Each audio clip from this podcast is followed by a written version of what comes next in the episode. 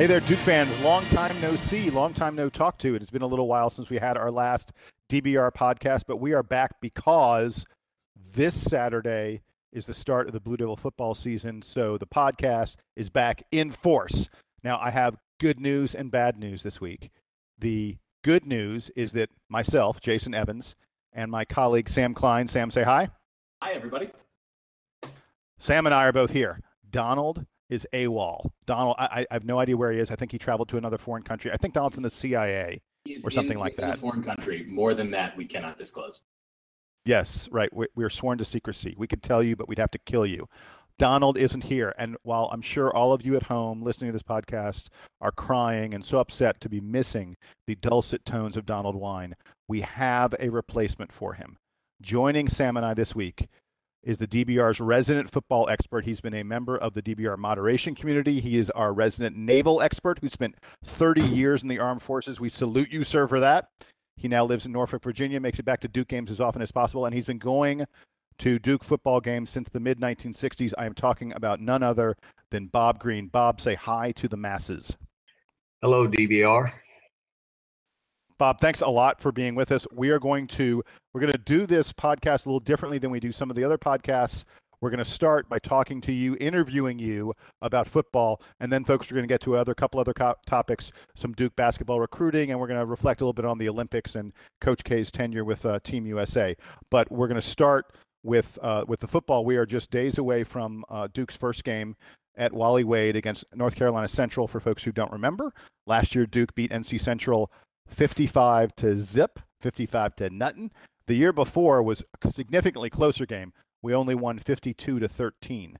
So, well, I mean, I'm not sure how much you can glean from a team like that, but Bob is here to help us figure out what we need to do about Duke football. And Sam, I'm going to turn it over to you and let you start with the questioning for Bob. And I think, I hope you are going to begin with the questions at quarterback.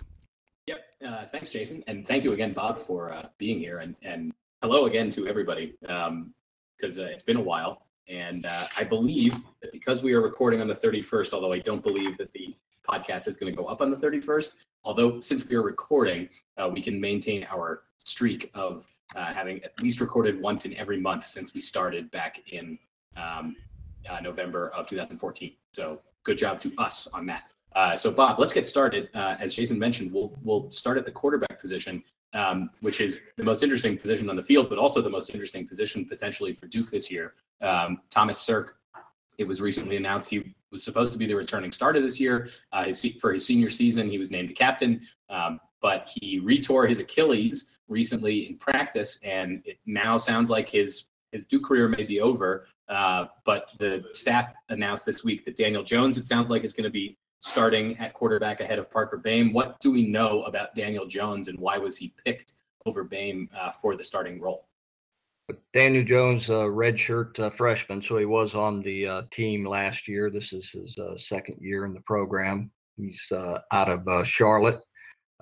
he has good size of six foot five, you know, over 200 pounds. So um, the interviews that I've read with Coach Cutcliffe, he talks about his decision making ability, and he has a strong arm.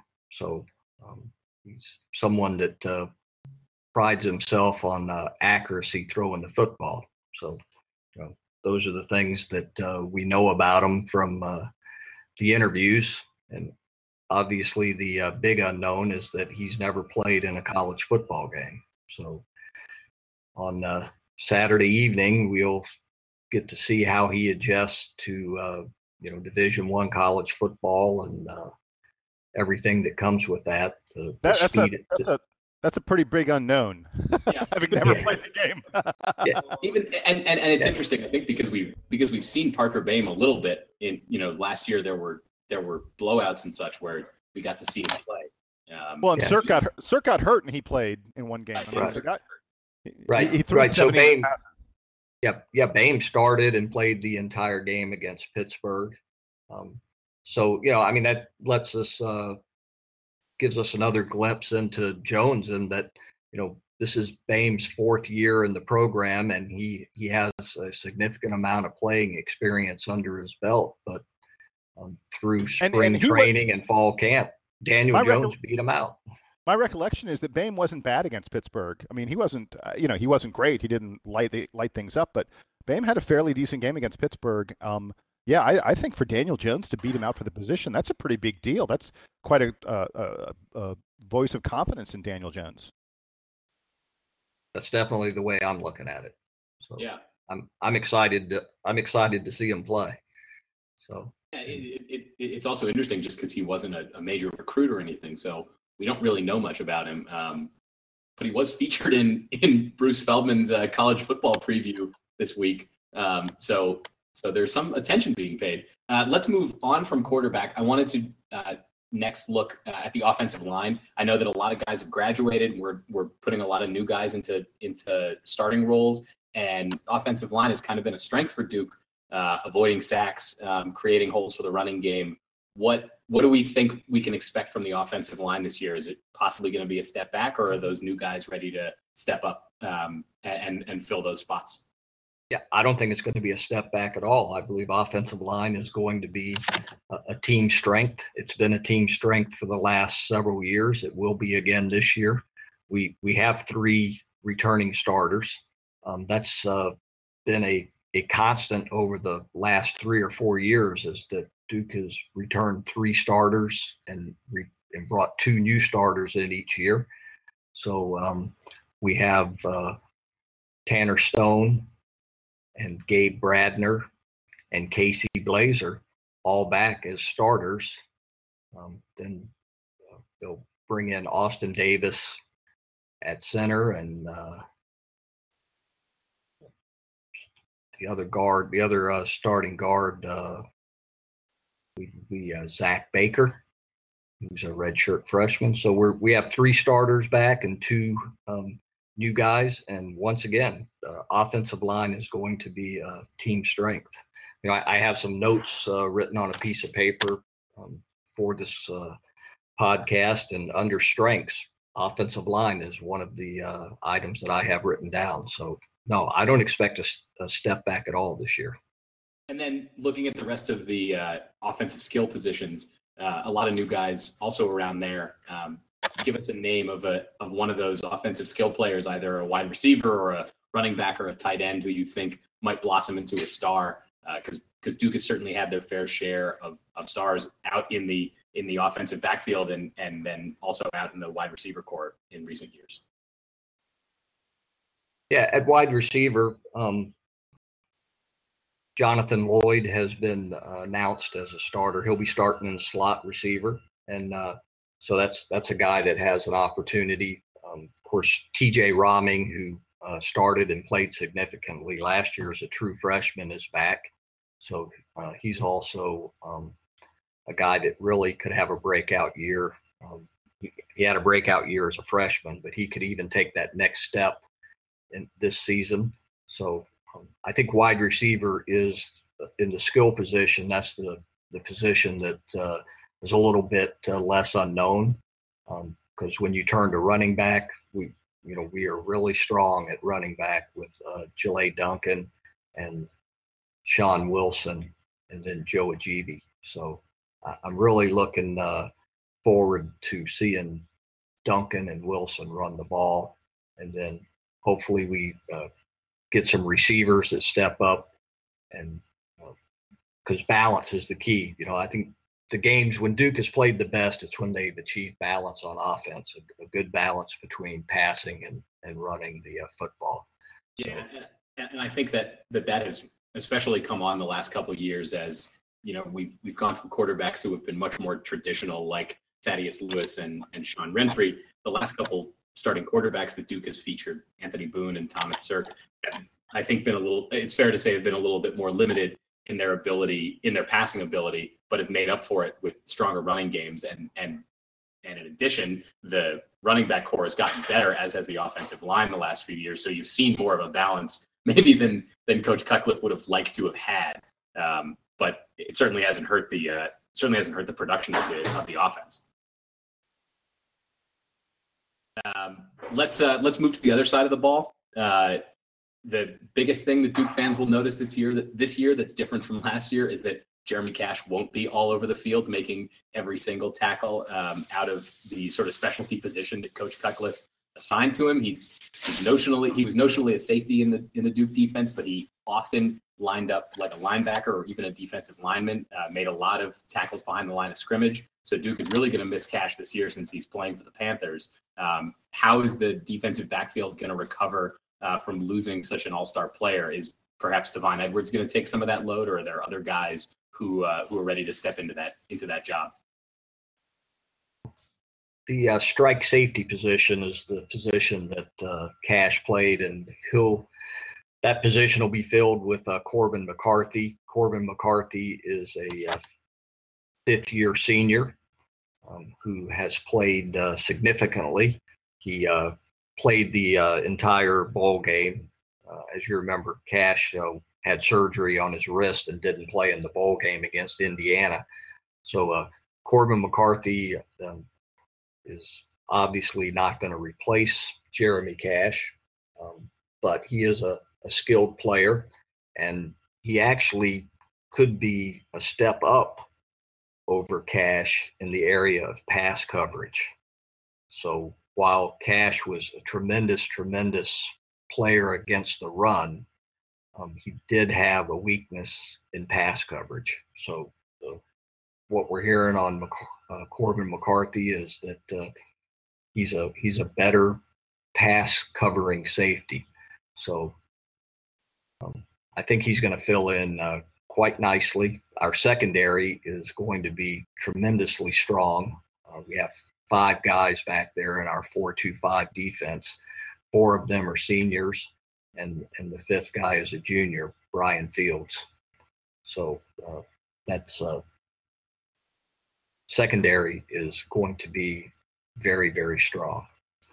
And then and then as you look around the field, you mentioned all the experience in the defensive backfield. Um, it seems like from reading some of the reports that there are a number of true freshmen that might get opportunities to play this year. Um, any of those guys stand out as as people who are going to be real major impact players for Duke um, this season? Well, on the uh, on the defensive line at, at defensive end, and uh, recent press conference, Coach Cutcliffe named three true freshman defensive ends that he said could play. Uh, so Terrell Lucas, uh, James Hornbuckle, and Chidi Okonya. I'm not sure I pronounced that name correctly, but uh, those are three true freshmen that Coach Cutcliffe said will get an opportunity to play at defensive end.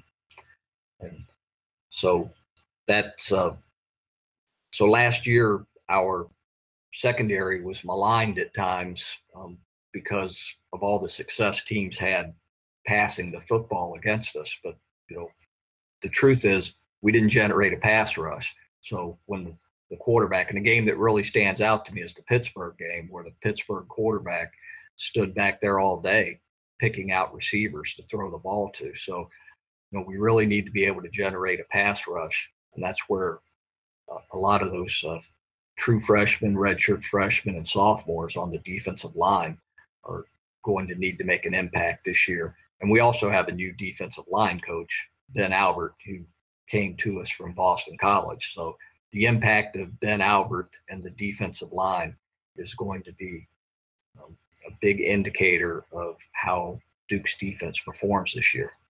I, I seem to recall Boston College having a rather stout defense last year. Yes. Yes.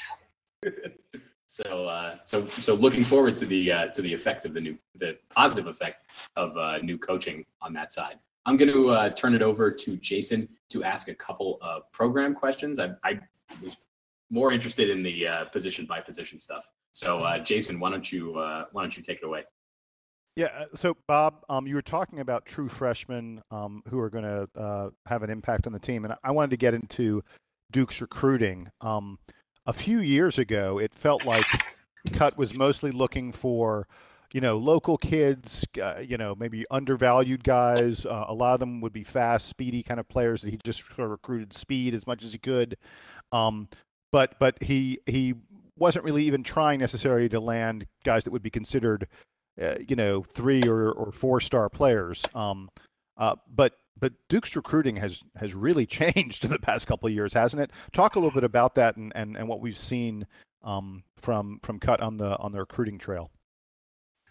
Yeah, the, the recruiting has uh, steadily increased. Um, when you when you look at the stars, you know, you go to the recruiting sites and the three star, the four star recruits. Um, so, you know, Coach Cutcliffe has repeatedly stated that he's building a program. And I, I think recruiting is a good uh, indicator of that. You know, as the program started to win, the recruiting uh, became more productive. Uh, so last year's the, the guys that are true freshmen this year, that uh, that class had, um, according to the various uh, recruiting services, about eight or nine four-star recruits on it. So, um, and Duke's a program that just a few years ago was lucky to get a couple of three-star recruits. We were we were living off of two-star recruits, and now all of a sudden we're getting four-star recruits and a lot of them. So the the recruiting has definitely increased. The the 2017 class is enough is also maybe not quite up to par with the 2016 class, but still a very good class. And obviously, the the quarterback out of California, four star Jack Sears, is uh, the marquee recruit to date. So recruiting is definitely something that uh, continues to get better. Yeah, uh, Jack Sears was a huge deal. I mean, I, you know, I used to notice when Duke would recruit a kid, I'd I sort of look and say, oh, I wonder, I wonder who they got, you know, who the kid got offers from other than Duke, and sometimes it would be teams like North Carolina Central. It it was pretty rare that Duke was taking players away from other BCS conference schools, and here we have Jack Sears who had offers from USC and UCLA and like every major program in the country. Um, so it's a huge, huge coup for for Cut to be recruiting at that level. Um, I, I want to talk, you know, speaking of other BCS teams and, and other high quality teams, uh, our schedule this year is is tougher than it's been in the past, and it and it gets tough pretty quickly. I mean, in September, uh, in years past, it feels like Duke's always raced out to like a four or five and zero oh or four or five and one record, and then sort of we've had our tougher ACC games. Well, this year we've got both Northwestern and Notre Dame um, right at the very very beginning of the season in in September. Um, do, do you think Duke is prepared for that quality of opponent? I, I speak specifically about Notre Dame. Um, you know, what have we seen in the past that says that, that Duke can compete with a team like that? Yes, I think we are prepared. So um, I, I, think this is another season where Duke's going to get off to a fast start. Um, you know, I, I, realize I'm a homer for saying it, but we should have beat Northwestern last year. That uh, that game turned on two plays um, two plays that went uh, horribly bad for Duke, or you know, if you're a Northwestern fan, two two plays that went uh, that went great. But uh, by, by the way, by the way, Duke must win that game because my niece is a freshman at Northwestern, and she and I have made a wager on that game. Um, I was trying to get some points because it's at Northwestern, and she wouldn't hear anything of it. So we, we've got to win because I don't want to be forced to wear a Northwestern T-shirt at our next you know family get together. I, I cannot tolerate that. So so I hope you're right and we get off yeah. to a good start. Yeah, I mean it's going to be a tough game. There's no doubt about that. But it, it you know it's it's definitely a winnable game. Um, so you know I think there's a, a good opportunity for Duke to get off to a, a three and zero oh start, and then we have a very tough game um, at Notre Dame on the 24th of September. Um, but then that's followed up by Virginia and Army. So two more winnable games. So five and one in the first six games is, definitely doable. Um, the game at, at Notre Dame, um, I definitely expect Duke to be competitive. and, and think... it's on it's on national TV. It's on NBC. I mean, I can't. When was the last time a Duke football team was on a national television network. I, am ex, I'm excusing ESPN. I mean the major networks. I, I can't I can't remember it. Well, it would be the uh, Sun Bowl. Oh well, yeah, yeah, right. The bowl games. Yes, you're so, right. Yeah, right. yeah. I, I, mean, outside outside of the bowl game. Yeah, yeah. I'm not sure when it was, but. Uh, I'll be I'll be at that game at Notre Dame, um, so I'm uh, I'm expecting to see uh, to see some history made uh, for the Duke program. Uh, so they they better follow. I mean, I, Jason, I understand that you know your bet with your niece is very important, um, but but my satisfaction actually being at the Notre Dame game, I I'm just gonna say it trumps it. So uh, you know, Duke, Duke, better win that day because I'm because I'm flying out there for that. Uh, seeing a game at Notre Dame is probably on a lot of people's bucket list. So, uh, you know, that's somewhat somewhat similar to people who say they want to someday see a game in Cameron. Um, yeah, I, I, you are very, very lucky, sir. That that'll be really cool.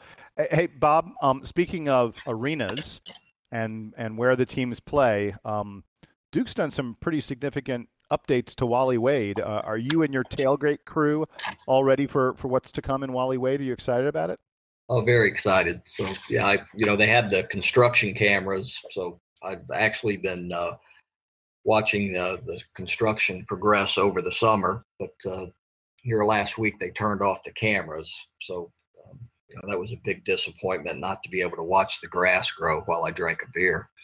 But uh, yeah, the the the, uh, the stadium looks great. So um, I'm I'm not too excited about all the announced uh, new security uh, rules they put into place, not being able to bring uh, bags and such inside the stadium. So that's uh, going to make it a little more difficult. But uh, I'm very excited about the uh, improvements to the stadium, and I'm ready to see with my own eyes on Saturday.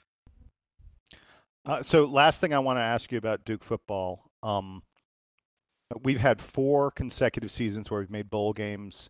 Um, we've averaged nine wins per season over the past three years.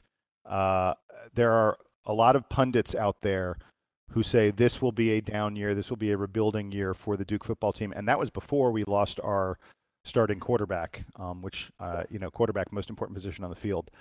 Uh, I know David Cutcliffe has said that he does not believe this is a rebuilding season. Um, uh, what do you think he sees? What do you see that um, that makes the two of you optimistic that Duke can continue to maintain um, not just the high standards, but the the wins that we've seen in years past? Well, I'll go back to you know Coach Cutcliffe continually talking about building a program. So I think that in years past, if we had lost a star player um, basically a week before the opening game, I think that uh, the program would have tumbled from that, and and we would have we would have been uh, hurting badly. But uh, there's a 85 scholarship players on the team, um, and I think that it's going to be the next man stepping up, and and I believe that uh, Duke's going to go to a fifth straight bowl game. So it's it's going to be tough because the schedule is tough. I mean, it, it, it's quite possible that this football team could be a better football team than we've had the last couple of years, but not win as many games. But I do think that we will get the requisite number of wins to qualify to play in a bowl game. I love it. I love I love your optimism, and I I am uh, I'm on board, man. Uh, this is going to happen. Um, we're going to have a, a, fifth straight bowl game, and uh, I, am just really looking forward to to the season uh, getting underway. So um, we're going to wrap up our conversation about football. Uh, you know, uh, let me let me ask you for this before we go. Give me a prediction for this NC Central game. What what's the final score going to be? Forty-five to ten. There you go. I'm not sure what the Vegas line is, but I'm not sure 35 points is going to cover the Vegas line, but uh, we'll see. I'm, right, Bob, I'm, for the record, I'm yeah, optimistic. Just, I think I think it's going to be over 50, but but that's just me. Yeah, and the last uh, the last statement that I'll make on Duke football is uh, I believe that the most improved position on the field in 2016 is going to be linebacker. So all Duke football fans need to keep their eye on the linebacker position. I love it. Excellent. All right, so that's going to wrap up our football conversation. It's time to move to hoops.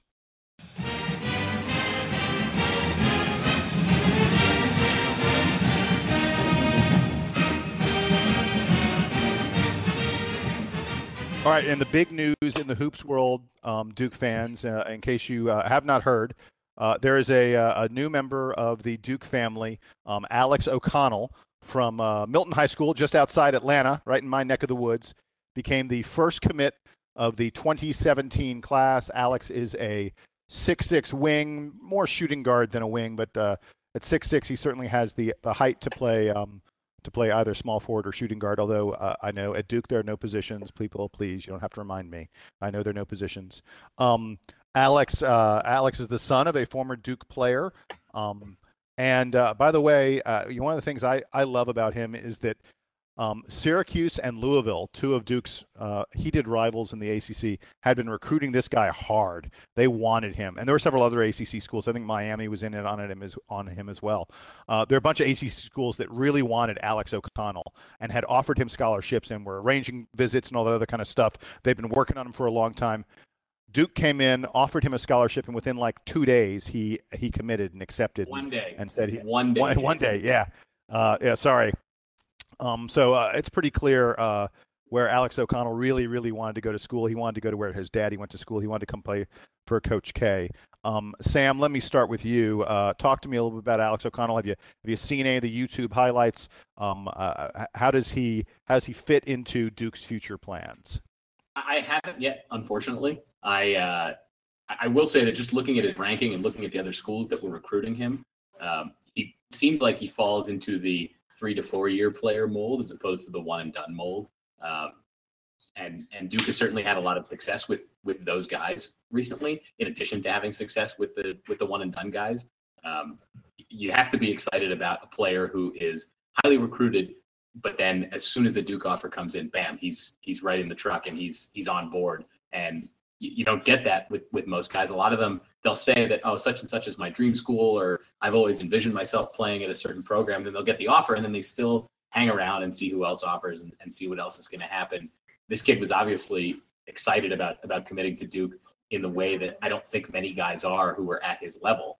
And you know he's probably not going to be a McDonald's All American, uh, which you know incredibly has, has honestly become the standard for the program the last four or five years but uh, but his enthusiasm and uh, and the scouting report sounds like he, he's going to be he's going to be a key member of the program um, and that he's he's going to develop into something special. And and as you note, he, has got he's got the size um, to play a few different positions. So I'm excited to see you know what his development looks like. And in a class where you know at the end of this season we're going to see at least I think at minimum we're going to see four guys leave with with the two graduating seniors plus um, Tatum and Giles. And then there are a number of other guys on the roster who could have big seasons and end up going pro. So while Duke is chasing a lot of big time one and done type talent players in the class of 2017, they're probably going to have a lot of roster spots to fill next year. And and Alex O'Connell seems like the type of kid who's going to fit right in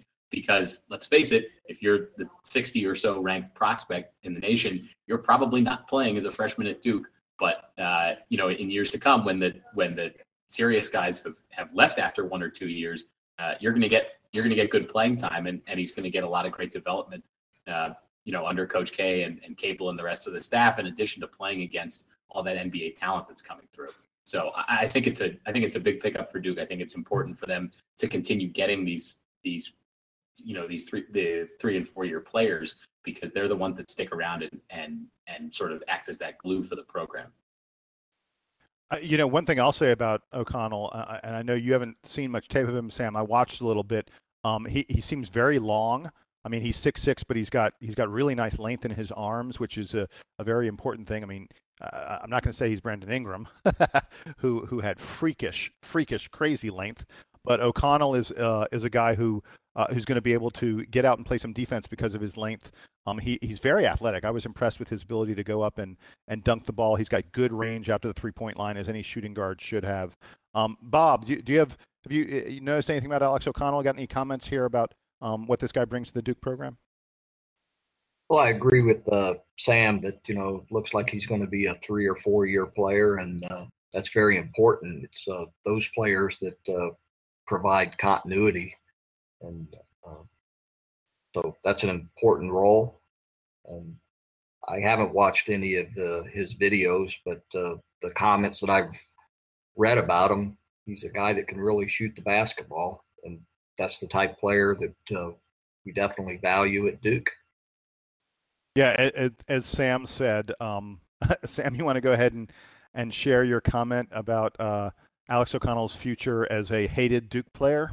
Oh yeah, uh, I just wanted to note that he's that he's white and he's a good shooter. So um, I apologize to everybody in advance for all of the stupid things that are going to get written about Alex O'Connell and said about Alex O'Connell and said to Alex O'Connell. Um, he seems like a nice kid. He comes from a Duke family, so that's obviously a positive. His, actually, as it turns out, his dad and I, his dad and my dad are in the same uh, class at Duke. Um, so, uh, but sorry, Alex, uh, there's going to be a lot of really, really stupid things said about you uh, over the next four and a half years because that's just how these things happen. And you know what? Uh, Grayson Allen seems to be dealing with it. He even elected, in spite of you know maybe maybe some people's advice, to come back for an extra year of it uh, after putting up an All American season where everyone seemed to hate him everywhere. So uh, poor guy. Uh, it stinks to be white at Duke, but you know what? He'll he'll probably be a great player, and and uh, and if people hate him, then then there's a reason for it. Yeah, Grayson Allen, Jon Scheyer, JJ Redick have all done just fine in the world. Um, and uh, we should be so cursed as to have someone who uh, even comes close to to mimicking uh, their careers or, or, or, you know displaying similar abilities. The the last thing I want to mention about Alex O'Connell before we move on, um, as I said at the start, uh, he's from Milton High School, which is just outside Atlanta, Alpharetta. Um, I could uh, probably about a 10 minute drive from my house to get out to Milton, but um, uh, I, I, think it's very significant um, that uh, Alex O'Connell didn't even really consider Georgia Tech. I've been talking for a while. Um, on the boards about the class of 2017 um, and the number of really, really impressive, strong players from the Atlanta area in the class of 2017. I've done some research, and it's something like five or six of the top 50 players, um, top 50, top 60, five or six of them are from Atlanta, which is like ridiculous. And Georgia Tech continues to strike out on all these guys, and I am terrified of what would happen if Georgia Tech, Tech started to land the, the local kids, but Duke continues to deny them. I think we will deny them again with um with another Atlanta kid uh, uh, who who attends Pace Academy, which is really near me, Wendell Carter, who's uh, one of the top two or three players in the class. Uh, and Georgia Tech desperately wants him, but I think Duke will frustrate them uh, in that regard as well. Um, and it's really nice to see Duke getting in here into my backyard and landing these kids um, who, uh, when Bobby Cremins was around, Bobby Cremins always used to get the best player in the state of Georgia, and that ain't happening anymore. And it's uh, good for the Blue Devils when we when we do this kind of thing. So Alex O'Connell, welcome to Duke, and I'm glad it was such an easy decision for you. Um, like Sam said, I love it when uh, you offer a kid and he accepts literally uh, the next day. He can barely get uh, dinner and breakfast down before he before he tells Coach K, "Yes, I'm coming to Duke." It's great to have you on board, Alex.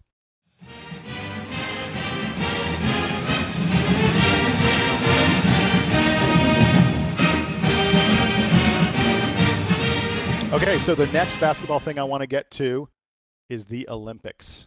Um, it's not technically a Duke thing, although it's a team coached by Coach K. That sounds like a Duke thing to me. Um, uh, Bob, did did you watch much of the Olympics? Did you watch Coach K's swan song, his final final victory lap as coach of Team USA? Yes, I watched a lot of the Olympics uh, in general, and I watched uh, every one of the United States basketball games. So I really enjoyed the Olympics this year. So, uh, so what, what was your takeaway? Uh, you know, uh, uh, any reflections on what it meant for Coach K to to finish up with a, with another win? Um, it, it, was not as easy as it's been in past years. The championship game uh, was pretty easy, but uh, there were some there were some scares along the way. Um, uh, you know, any any anything about you know how Coach K prepared this team, or anything about the the, the content of the team or how they performed in the games that you want to reflect on? Yeah, I was a little bit surprised uh, with the, the struggles certain players had shooting the basketball. Um, but Coach K seemed to adapt to that with a couple of uh, lineups that he, you know, he kept the same players playing together. You know, he had at one point early on he moved uh, Paul George into the starting lineup, but but then he seemed to struggle in the starting lineup where he was doing really good with the second team. So he moved him back. So I, I really think that Coach K did a great job managing the uh, rotation and uh, having the players play together that that fit together. And uh, it was uh, very enjoyable watching it. Uh, couple of games were a struggle, but then as as they moved into the, the last couple of games, the the team as a whole really seemed to start to click and play, and you could tell that they were focused on on coming away with the gold medal. Yeah, you know, obviously, what what picked up for them was the defense. Um, eh, eh, eh, you know, it's worth noting in their last three games of the the the pool play, the U.S. gave up 88, 91, and 97 points. That's a lot of points to give up um, uh, in a game. Now, I mean, I know the USA won, but in each one of those games, they gave up, you know, 90, uh, you know, almost 90 or more than 90 points. Well, once they got to the knockout round, they gave up 78, 76, and 66. Um, the defense clearly, clearly stepped up. Um, we know how much Coach K preaches defense. It must be really hard for him. You know, he only gets these guys for like a month, and he's got to, you know, refine them into a into a team that can play cohesively together, and that that cannot be easy. Um, uh, Sam, what about you? What are your reflections uh, on on the Olympic victory for Coach K and for Team USA? I I would rather just rewind back to 2009 and say that uh, Coach K coached Kyrie Irving and Harrison Barnes to a to a championship, and everyone's happy about it. So uh, things worked out in the end.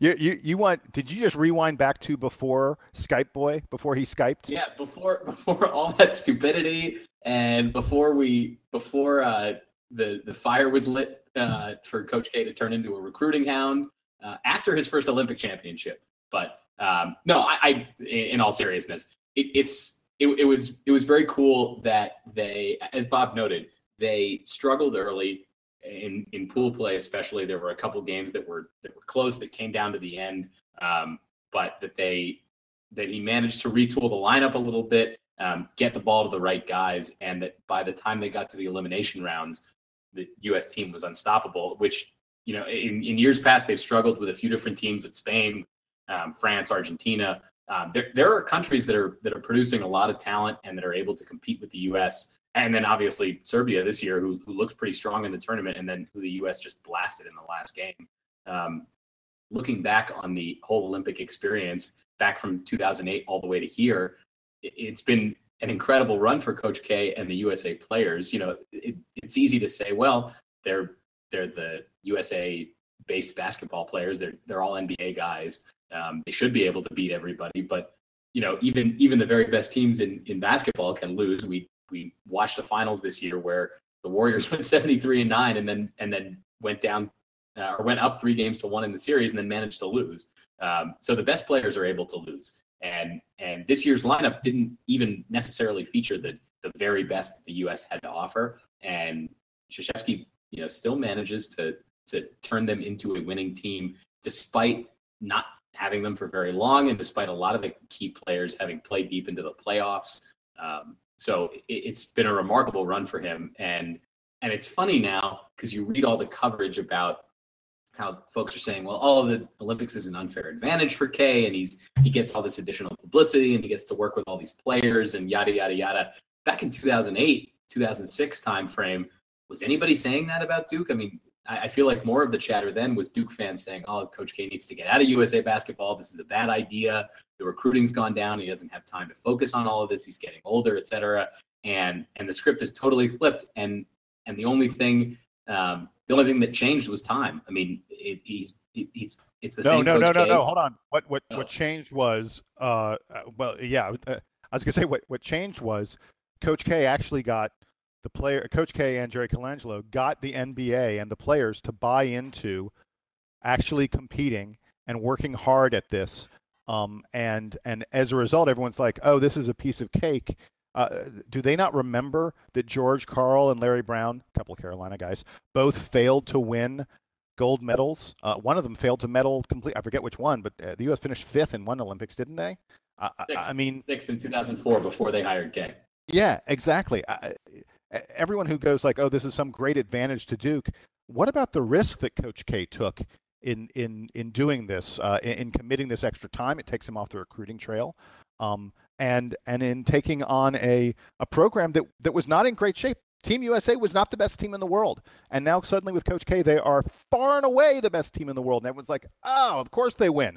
Well, they're winning because they had this guy who who put a system in place and and made it work and, and got the best players in the world to commit to playing his way. And they all love playing for him. God they love playing for other, him. and a number of other college coaches have, have sort of ridden the coattails and, and joined the program as either assistants or or junior team coaches. And it's it's worked out really well for guys like billy donovan and shaka smart and all the rest of them. Um, so i mean coach k has really like changed not only the senior men's national team um, identity but has altered like the whole landscape of the summer high school basketball circuit because now all these guys who would have been AAU for three months, the very best guys now, most of them take off from AAU for a little while to play USA basketball because they know that in four, five, six, seven years, they're going to be in the NBA and they're going to be competing for the real senior team spots and that, and that there's, that there's some real uh, glory and there's, there's, there's some real accomplishment associated with being part of Team USA. So it's not just the senior team; it's the the whole program that he's built. And and and you know, as Duke fans, we love talking about the building of the program, be it in basketball or football, right? Absolutely, absolutely. And and he he goes off into the sunset with three gold medals. Uh, he doesn't actually possess those medals because they don't give them to coaches because I don't know because that's freaking stupid if you ask me. But whatever, he doesn't actually have the medals, but he did captain um, or, or, lead the ship, uh, coached three gold medal winning teams. Um, I believe uh, that is the uh, the world record. I don't think there's anyone who has coached four gold medal winning teams. Um, I could be wrong about that. I'm just pulling stats out my butt at this point. Uh, but yeah, mad props to Coach K. It really, it's really impressive, really amazing. And, and I, I want to note one more thing about the team. Um, while while as Duke fans, we love seeing Kyrie Irving um, succeed. And and Kyrie played really really nicely. I, I, was impressed with Kyrie as a facilitator. By the way, I thought that um, you know usually we see Kyrie and he's just going one on one. I thought he did a much better job of involving other players than we see usually when he's in the NBA. Um, he, he had he, he must have had Carmelo Anthony for open three pointers like a dozen or more times in in, in some of those games. Um, what is it? But what the, the guy, it about Carmelo Anthony in in international basketball where he just becomes like the ultimate team player, leader, scorer, everything? I mean, yeah, it's crazy. He's like a different I, guy. It is crazy, you know, and it's not that he's bad in the NBA. I mean, he's obviously he's a great NBA player, but yeah, you're right. It feels like he's a different player when he's playing internationally for Team USA. Um, and, and, and you know, I don't think there are I don't think there are many other players who are great NBA players where your sort of image of them and their lasting impression upon you as a fan comes from their play for Team USA. There, there's, you know, with the exception of Charles Barkley pushing around Team Angola, there's nothing about playing for Team USA that is sort of a lasting image to me, uh, except for Carmelo. I mean, when I picture Carmelo, when Carmelo Anthony retires someday, when I picture, when I look back on Carmelo Anthony's career, and it probably it's just because his teams have always been pretty mediocre and he's never really made it very far in the in the NBA. When I look back on Carmelo Anthony's career, I will think about him wearing a USA across across his chest, which is know, really unusual. I don't, I don't, know if he's actually going to make the Basketball Hall of Fame, but if he does, oh yeah, oh I, he will. Oh yeah. Well, a huge part of his a huge part of his accomplishment and what they're going to talk about, you know, in his ceremony and plaque and whatever is going to be his his contribution to USA basketball because it's been so tremendous. Yeah, and he's the leading scorer in USA basketball history. There you go. Okay. Oh, by the way, before we jumped in on Kyrie and Carmelo, I did want to mention that I was uh, uh, the, the, the sort of lasting thing about Team USA that I wanted to mention was um, I was really glad that Paul George played a really significant role for this team. That he, uh, you know, he started some games. He was a leader on the second unit when he wasn't a starter. He was the fourth leading scorer. He was a hugely important player, one of the better defender, defensive players in this team. Um, uh, Paul George gave as much as you can give to USA basketball when when he blew out his knee a, a few years ago, and um, uh, you know it was tragic at the time. Um, uh, who knows how much it might have cost him in terms of his effectiveness as an NBA player? Um, he's still great really great. But um, I don't know if he's quite as great as he was before he got hurt, but I'm thrilled that he came back, that he played again, that he had a very, very successful Olympics, and no one deserves to dangle a gold medal, uh, uh, you know, over their head on their chest as much as Paul George does. So I'm I'm really happy for him. No, Jason, don't you know that the whole thing is a conspiracy to to make Coach K look better? It's all a publicity thing. The whole Paul George thing. I mean, haven't you haven't you read the darkest corners of the internet? Yeah, sorry. I, I my my eyes go uh, fuzzy whenever I see that stuff. I, I can't read it.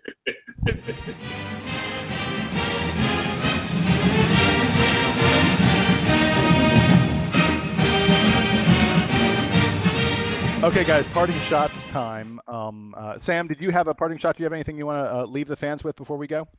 General excitement for the college football season and specifically for this Duke team. Uh, as we talked about, there are going to be a lot of major changes this year, but I am I am so excited to see them uh, get out on the field. And as I mentioned, I'm going uh, to to the game in South Bend against Notre Dame in a few weeks, and then after that for homecoming against uh, University of Virginia. So uh, I'm I'm super excited that I that I get to watch this team on TV, especially that I get to see them in person.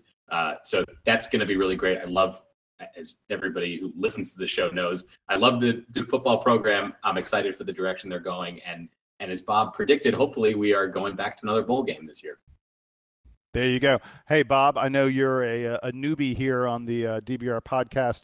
Did you come up with anything you want to mention to the fans before we go? Any parting shot from you?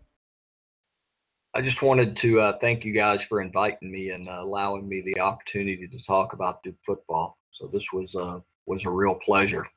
And uh, oh, I, I, well- I know I'll see uh, I, I'll see Sam at uh, the Virginia football game, and uh, yes, sir. hope, hopefully you're uh, able, Jason, you're able to make it up uh, sometime from Atlanta and uh, come uh, join us at tailgate and enjoy some Duke football. Yeah, I, I got to figure out a date to come on up. I, I think I am going to try and come up for a game because my uh, my son is a senior in high school. Um, he's pretty sure he wants to apply to Duke, um, probably apply early, and uh, I think I may try and use that as an excuse to come up and, and take him to a football game. Maybe maybe try and do a football basketball doubleheader kind of thing one weekend or something like that. See if we can work Bob, that out. I've got a uh, the, the the day that I'm coming to Duke, I've got a tailgate for um, the former players because of my affiliation with the equipment staff, and then I also have a tailgate with my old acapella group because we're having a big reunion that weekend. But I am sure that I will come out and uh, take at least one of your beers from your cooler uh, if, if you'll have me. So um, I'm I'm very much looking forward to that, sir. I'm looking forward to it too. There'll be a cold beer in there for you. Excellent. Uh, guys, I'm gonna I'm gonna wrap us up with my parting shot. I just want to give a quick shout out, a quick mention to Ibtihaj Muhammad.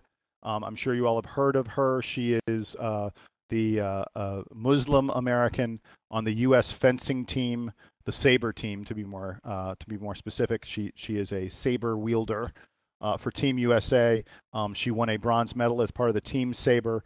Um, she was, of course, the first uh, Muslim woman um, from America to wear a hijab, a head covering, um, in the Olympics. Uh, she represented her nation. She represented Duke University because she's a Duke grad, um, and uh, uh, she she represented all of us um, in fabulous, fabulous fashion. There were a lot of Duke players who, uh, a lot of former Dukies who were in the Olympics, but um, I, I wanted to shout out to Ib- Ibtihaj Muhammad, who um, I, I just think, you know, it's wonderful how well she comported herself, and I think it's important that America be seen as a country of tolerance, and she was a symbol of that for us around the globe. So thank you very much. And we from Duke University are so thrilled and proud that you are uh, part of our program. By the way, when she was at Duke, um, she was a three-time All-American.